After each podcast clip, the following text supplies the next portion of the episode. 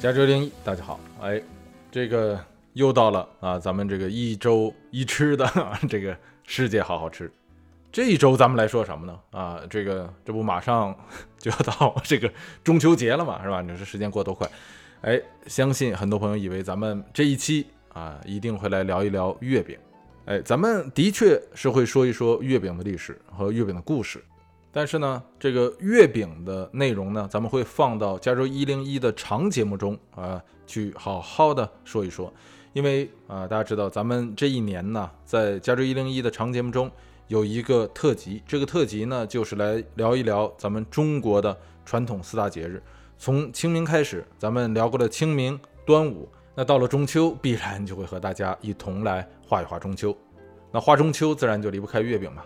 所以咱们等到长节目更新中秋那一集的时候，来好好的聊一聊啊，中秋到底是怎么来的？那些与中秋相关的，咱们中国的与中秋相关的民俗与习俗啊，那些传统都是怎么来的？比方说，为什么要在八月十五这一天啊，这个过中秋？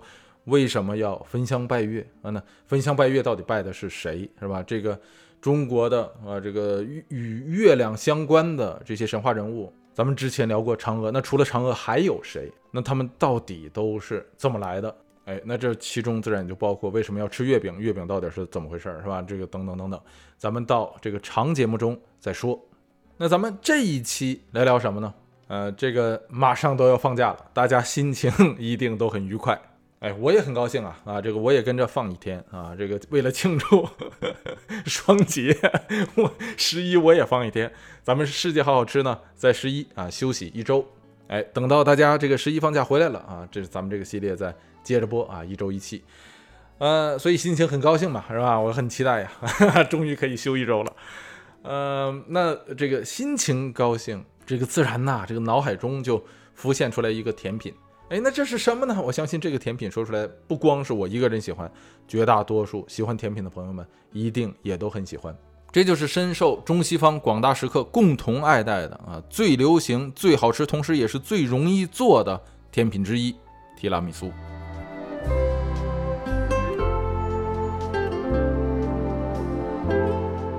说到这个甜品呢。其实找一个说能够在西方非常流行，同时又能够被呃这个广大的这个东方人，咱们主要指的是说东亚，哎，就是说如果一个在西方世界已经非常流行的这个甜品，你拿到这个中日韩这样的东亚国家来，一样可以被当地的广大食客普遍接受，并且也能够流行起来的这样的甜品，其实并不多。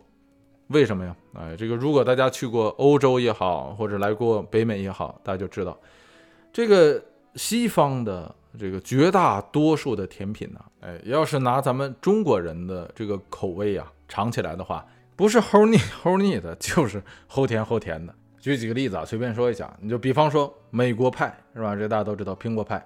哎，再比方说肉桂卷儿 （cinnamon bun），亦或是 cupcake 啊，就是这个纸杯蛋糕或者说杯子蛋糕。这个苹果派是美国的一种特色啊，这个可能你在这个欧洲吃到的就没有那么地道啊。这个但是肉桂卷在哪都有，哎，cupcake 也基本上是这样。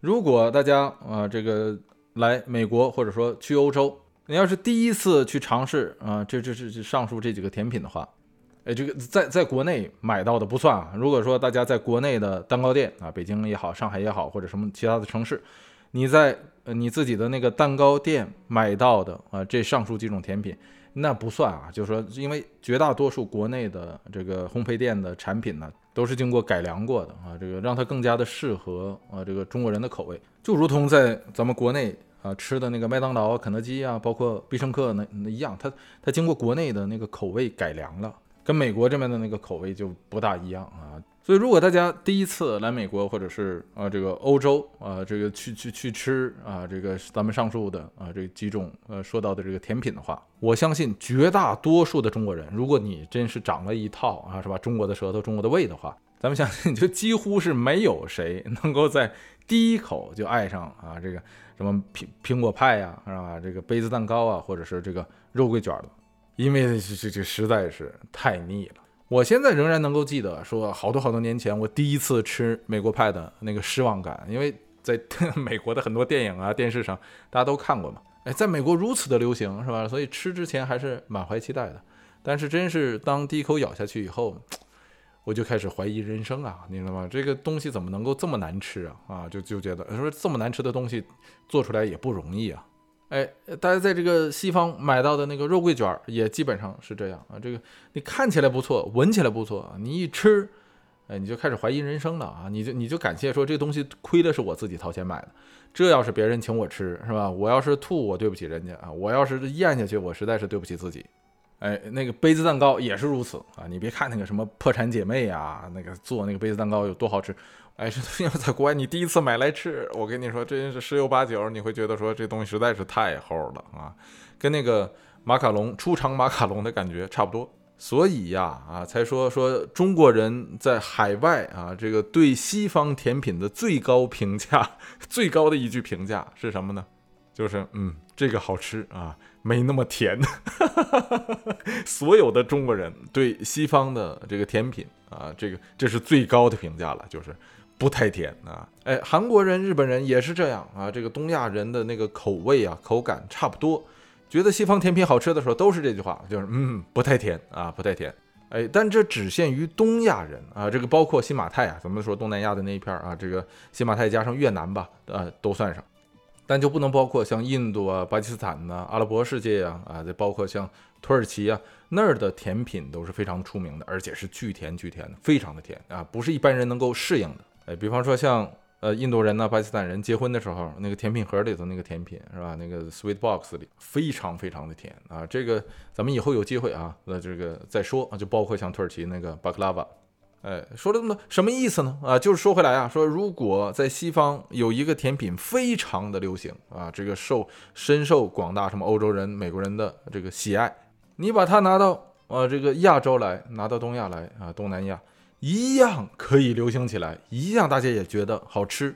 哎，那这种能够通杀东西方广大甜品爱好者的啊，这样的甜品并不多啊。这个提拉米苏就是一个，哎，这就属于中国人讲话的那种西方甜品中的佼佼者，是吧？拿过来一尝，说好吃，不太甜。提拉米苏就是一个，哎，但是提拉米苏不光是不太甜，它从整体的口感。样式啊，包括那个味道的层级感都非常的丰富，并且不光是这样啊，你拿出一份提拉米苏放到呃这个盘子上，你用勺子也好，用叉子也好，光是从那一块提拉米苏上挖下来这么一勺啊，那个那个感觉啊，其实就非常的满足，都还没有放到嘴里的时候，就是光是盛这一勺的这个动作啊，这份感觉就非常的好，哎，那就更不用说把它放到 嘴里的时候了。哎，但是这还并不是提拉米苏的这个魅力之所在。在我个人看来，这个提拉米苏最大的魅力不光是它可以排在这个世界甜品排行榜上的这个前十，而是它身为一个在全世界范围内极为流行的甜品，它有一个为很多人不曾所知的啊这个一个特性，那就是它与其他的呃那些甜品比较起来，它是非常的简单，极为的容易做。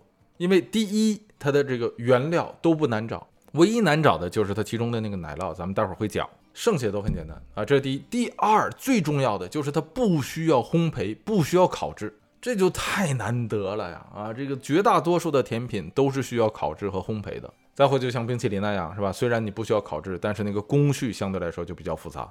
哎，可是呃，这个提拉米苏做起来它却非常的简单。所以接下来咱们来说一下啊，这个提拉米苏到底是怎么做的？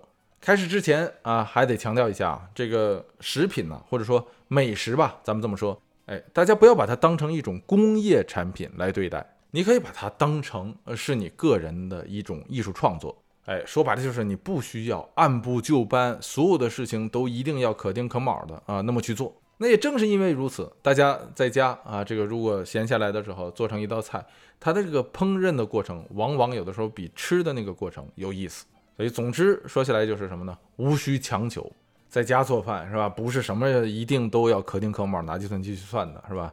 你要多去享受那个过程，呃，才有意思。所以咱们在这里说的啊，这个制作任何食品的过程，都不是说你一定要就必须得按照这样去做才是。那大家对待网上的这些菜谱也是一样啊，就是你本着这种态度就对了。借用那个呃那个女人香，哎，这都多长时间以前的电影了，是吧？里头的那句呃这个话来说，是吧？No mistake in tango，跳 tango 的时候啊，这个不会跳错啊，你跳错了也没关系，继续的 tango 下去就完了，是吧？这个说白了就是享受跳舞的本身。哎，所以咱们说回到呃这个提拉米苏，为什么说到这儿？说回到这个提拉米苏的制作方法。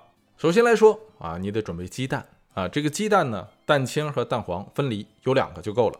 然后在分离出来的这个蛋黄里啊，放上一百到一百五十克啊，这个自己酌量吧，是吧？呃，大概就一百二十五克，你要取个中间值的话啊，放上这么多的这个砂糖、白糖、蔗糖都可以。然后你就把这个糖啊和这个蛋黄一起搅啊，你用筷子也行，用那个打蛋器也可以搅均匀之后啊，放上大概四百五十克到五百克，也就是一市斤的啊，叫做 mascarpone 啊，这个就咱们前面说的那个意大利的一种奶酪。咱们中文呢，把这种奶酪呢就直接翻译成叫做马斯卡彭，它是一种非常柔软的自然酸化的奶酪。哎，这个东西可能是在国内不大好买的，但是如果你在北京和上海的话呀。啊，这个很多的这个国外食品超市里头啊，应该都有。但这个东西在国外的话就非常好找了，是个超市基本都有。并且如果真的没有的话呀，啊，这种奶酪其实在家自己就可以做，只要用呃那个 heavy cream，所谓 heavy cream 就是脂肪成分占百分之四十以上的那种牛奶啊，在国外叫做 heavy cream，就是牛奶里头的那个 butter fat 啊，这个超过百分之四十的就是 heavy cream。普通牛奶就是全脂牛奶的，呃，这个呃，这个脂肪成分是多少？是百分之三点五，是吧？然后一般是百分之二、百分之一，然后百分之零就是脱脂的。哎，话说回来，就是你拿百分之四十的脂肪成分的牛奶在家自己也可以做。你把这个牛奶倒到啊这个奶锅里，然后你烧到这个大概是八十五摄氏度到九十摄氏度啊，也就是换成华氏度的话，一百八十五到一百九。牛奶放到锅里啊，烧热了之后，就是达到这个刚刚所说的这个温度之后。关成啊，这个中火，然后往里面倒一小杯柠檬汁，然后你拿筷子也好，拿打蛋器也好，你就在里头搅啊，边搅边让它这个均匀，哎，大概三分钟，三分钟之后关火。你这个时候的锅里的牛奶，你要拿勺子试一下的话，就是你勺子往里一蘸，一拿出来，这个牛奶会挂在呃这个勺子壁上一层，哎，这个时候不要撤火，就让这个锅在这个呃这个余温上坐上三十分钟。三十分钟以后，把这锅从火上，呃，从这个余温上、炉子上拿下来，然后你准备一个干净的毛巾，哎，白毛巾，或者是非常多层的那种纱布啊，很厚很厚的那样的纱布，把这个纱布或者说白毛巾，把它放到一个大碗里啊，让它让它外面都包住这个碗，啊但是里头呢能够贴近贴到这个碗底上，然后你把你煮好的这个奶油倒进啊，你这个放了毛巾的啊这个碗里。为什么要这样做呢？这个毛巾的目的啊，就是为了将奶油中的这个多余的水分吸走。所以这个奶油要完全倒进这个毛巾凹在碗里的这个部分，就是不要让奶油碰到这个碗上，让毛巾能够把它充分的包住啊。这样的话，它这个才能够把它里头的这个多余的水分吸走。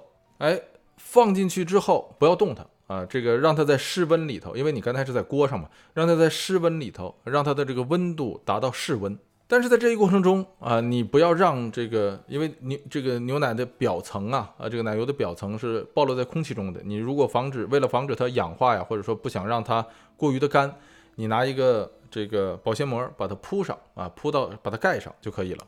一旦啊这个呃奶油达到室温，因为你搁上保鲜膜了嘛，你用手一试你就能知道了。达到室温之后，把它放到冰箱里放一整夜啊，放到冰箱的冷藏啊，不是冷冻。别动它，放上一晚上。第二天早上，你把它拿出来，哎，此时它就叫做马斯卡彭内了啊，就是马斯卡彭奶酪了。它这个做好之后的这个奶酪啊啊，应该是非常细软、非常细腻的。你用那个餐刀也好，叉子也好，勺子也好，哎，这个挖上一勺的话，它那个质感呢会非常的细腻。你可以把它抹到面包上吃啊，可以放放到馒头上吃啊，这随你。但是咱们在这里说回来，咱们要用它来做啊什么来着？提拉米苏。哎，前面不是说了吗？你打上两个蛋黄，然后放上啊这个放到一百一百到一百五十克、一百二十五克的啊这个白糖，搅匀了之后，你盛上多少呢？这个一市斤啊或者四百五十克到一市斤这个马斯卡彭的奶酪，把它放入啊这个呃蛋黄与白糖搅拌好的那个容器中，然后干什么？接着搅拌，但是你搅拌的时候不要太使劲儿，因为这个马斯卡彭奶酪啊，它说白了它属于 cream 嘛，就是属于奶油的一种。你要是太使劲儿搅的话，这东西就会变得很硬。哎，它就会影响口感。所以你搅拌的时候不要使太大的劲儿，轻轻的搅拌，也不要搅拌的太快，目的就是为了把它搅拌匀。搅拌匀之后，放入三百克左右的液体的 cream 啊，这个也就是这个液体的奶油。哎，还还是那个什么是奶油？就是这个脂肪含量非常高的牛奶啊。一般全脂牛奶是百分之三点五，咱们前面说了。哎，这个再高的百分之十以上的，基本上就叫做奶油。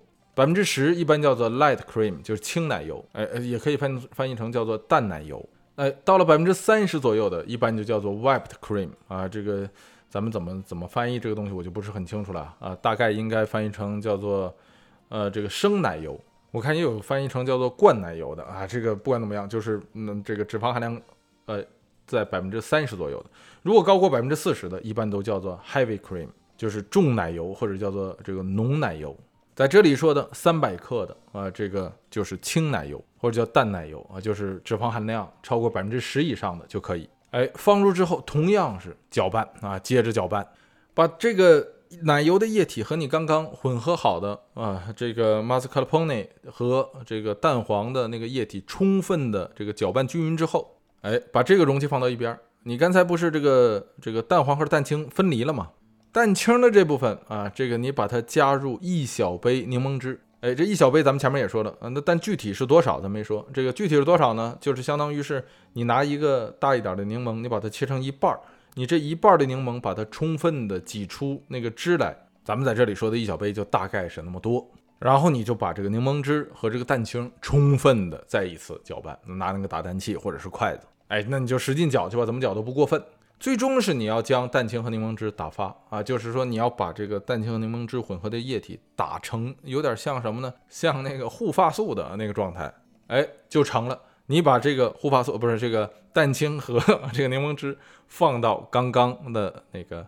哎，这个加了奶油啊，mascarpone 和蛋黄的那个容器中，哎，这个时候你就不用再搅拌了啊！你要怎么样呢？要把它轻轻的翻一翻啊，只是轻轻的翻，不要拿那个打蛋器再搅了，用铲子或者是用勺子将它轻轻的翻起放下，翻起放下，让它均匀开。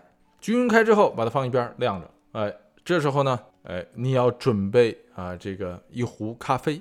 什么咖啡都无所谓啊啊，这个好的不好的都可以。我看很多人拿那个那个一次性的那个不是叫什么速溶咖啡啊，直接做也行。当然，如果说你家有好的咖啡啊，意大利咖啡什么之类，那更好了。总之，你准备一壶，并且啊，咱们要在这强调一下，这个咖啡不能是热咖啡，一定要放凉了的啊，这个室温的咖啡。哎，你把这个凉咖啡倒到一个碟子里啊，或者说盘子里，什么都不加啊，就是不要加糖，不要加奶，就是黑咖啡倒到一个盘子里。接下来呢，就是我最喜欢的步骤了，是吧？你要往里放酒，这个酒啊啊，什么酒基本上都可以，就是西式的酒啊。那你不能放二锅头啊，那个那个或者那个酱香什么茅台，那不成，因为中式的酒味道太大啊。你可以放伏特加，可以放 whisky。哎，如果说这两种没有，你去买那个最便宜的红酒啊就可以，就甚至是要那个甜度高一点的红酒，用不着干红，干红还贵，是吧？你就是最最便宜的那种甜的葡萄酒。根据你个人的量啊，往里放啊，这可多可少，只是你不要让它超过咖啡的量啊。说白了就是你那个酒味不能压过呃那个咖啡的味道。哎，倒到咖啡里之后，把它搅匀，搅匀之后，哎，我就忘说了一个原料了。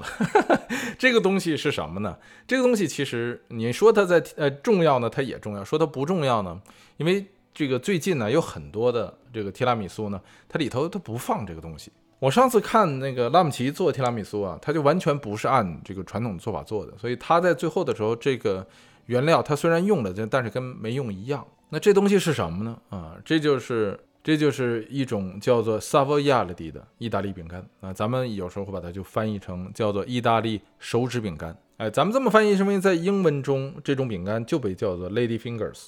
就是女士的手指啊，它这个饼干的形状是长条的啊。你你要说它真像女士手指吧，它它没那么纤细啊，它就是有点像那个香肠切一半从中间剖开啊那样的一这个形状的饼干。这道工序啊是要把这个 Savoiardi 呃这个手指饼干呢泡到这个刚刚你混合好的酒和咖啡的呃这个液体之中，把它浸透，在它没有完全的这个软掉之前啊，把它拿出来，然后码到盘子里。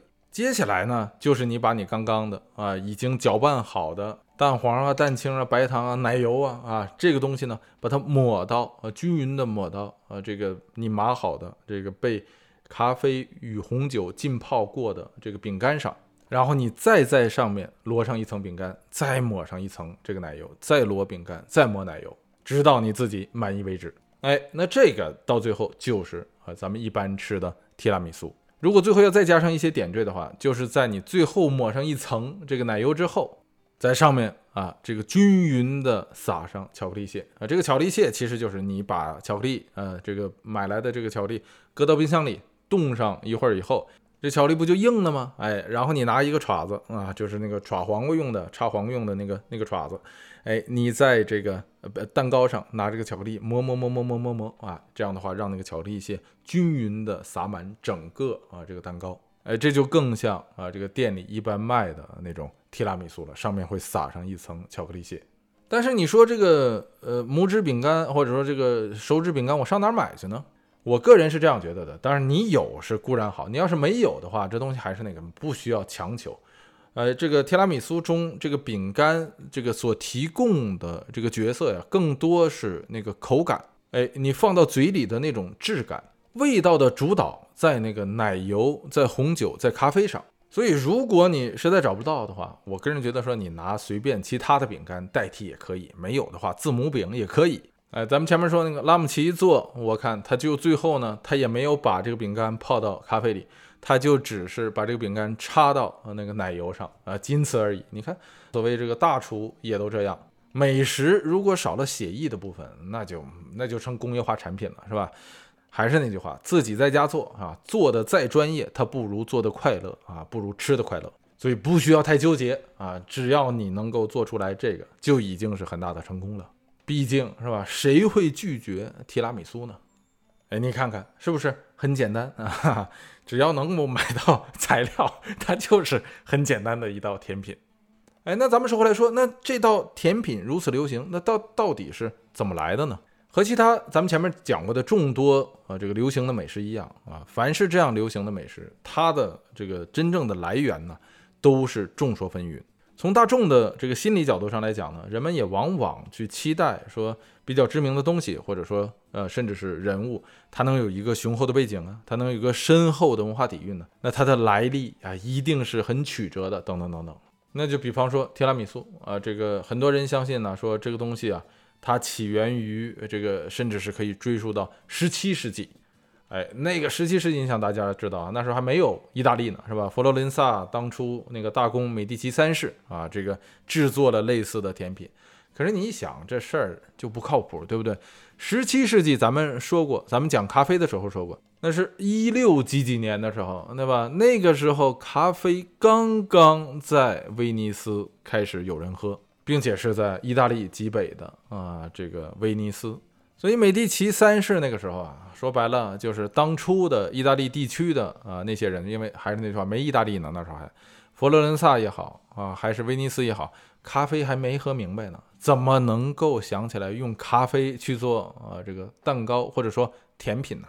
哎，那就更不要说巧克力了，是吧？巧克力真正的这个流行，在欧洲开始普及，呃，普及开来的时间是什么时候呢？是十八世纪初。哎，那时候美第奇三世都快死了啊，那那他他这不可能，呃，这个轮上他吃提拉米苏。哎，那就更不要说一些更不靠谱的啊，这个所谓传言了，说提拉米苏是在一些声色场所哈被发明的，因为是因为据说这个提拉米苏啊吃的能够 这催情啊，哎，这这这这更不靠谱了啊，这纯粹是胡扯。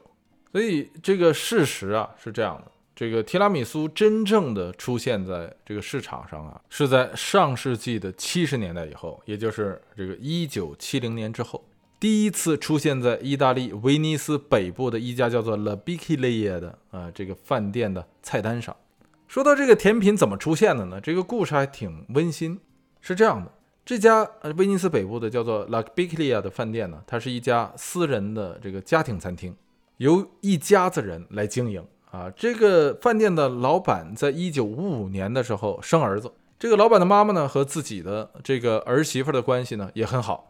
在这个儿媳妇儿生完孩子之后啊，这个老板的妈妈就负责每天早上给这个儿媳妇儿做饭咱们在前面讲咖啡的时候说过，是吧？咖啡在意大利的历史比欧洲的其他任何国家都长。意大利人也喜欢喝咖啡，所以早上这个咖啡是一个这个早餐中必不可少的一个选项。那再加上咱们前面说的那个手指饼干等等等等，是吧？这个为了让孩这个自己的这个儿媳妇能够这个变着花样的能够吃好，那大家知道早餐是很重要的，是吧？吃好了以后有一天的活力。所以这个婆婆呢，啊，这人家本身又是开餐厅的，是吧？所以早上的时候就给这个儿媳妇每天早上都准备非常丰盛的早餐，并且是变着花样的来啊，这慢慢慢慢的就琢磨出来了这种提拉米苏的做法。当然了，一开始的时候啊，那不可能就跟今今天咱们吃的提拉米苏一模一样，只不过是说啊，知道说把这个木质饼、手指饼干放到咖啡里，然后再加上奶油啊等等等，一层一层的去涂匀。儿媳妇吃了以后觉得好吃啊，这个婆婆也愿意给她做，一直这样照顾她的儿媳妇，一直照顾到这个她的这个孙子断奶。这个儿媳妇啊也开始回到这个自己家的餐厅工作。